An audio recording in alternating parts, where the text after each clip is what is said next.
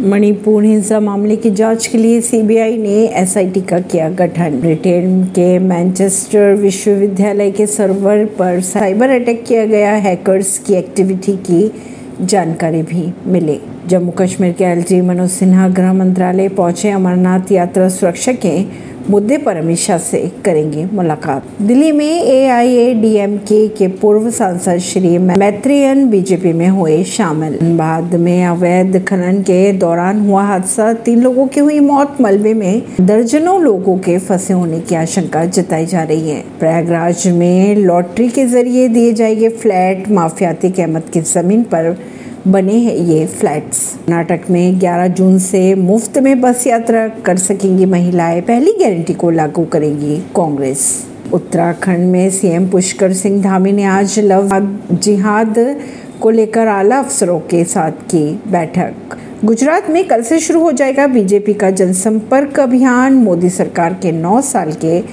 कामों को गिनाएँगे नेता। कल अमित शाह करेंगे गुजरात और महाराष्ट्र का दौरा। असम में आया भूकंप, तीन दशमलव सात थी तीव्रता। ऐसी ही खबरों को जानने के लिए जुड़े रहिए जनता सरिश्ता पॉडकास्ट से। परवीन दिल्ली से।